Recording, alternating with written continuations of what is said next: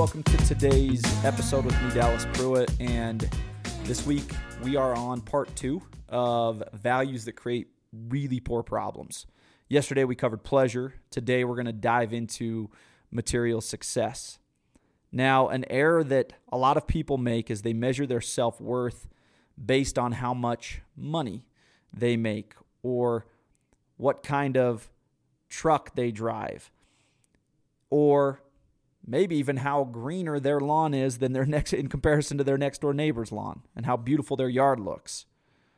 Look, research has been conducted and it has come back and shown that once you are able to provide for your basic physical needs, things like food and water and shelter, the correlation between happiness and worldly success quickly approaches, you guessed it, zero.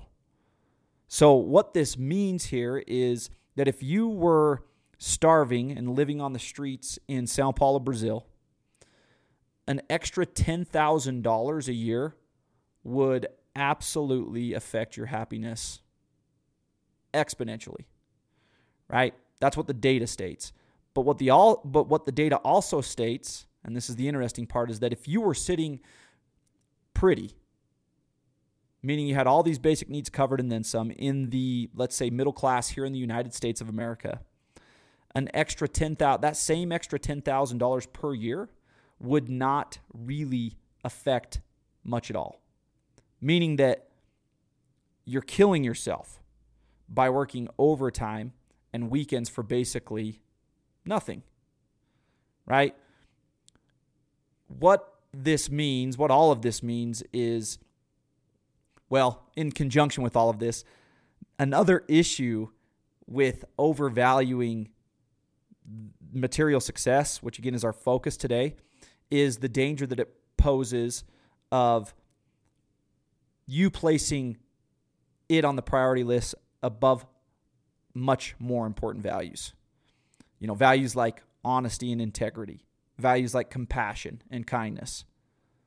Look, when people measure, when you measure yourself, not by your behavior, but by your status that you're able to collect through your accomplishments, then that is a recipe that breeds shallowness.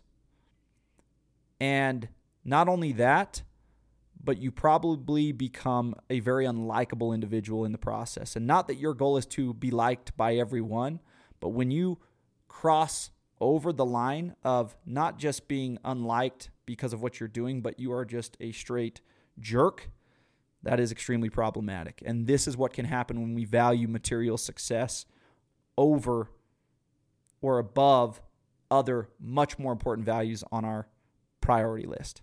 So, again, today's invite is to gut check yourself. That's really the invite this entire week is gut check yourself on your values.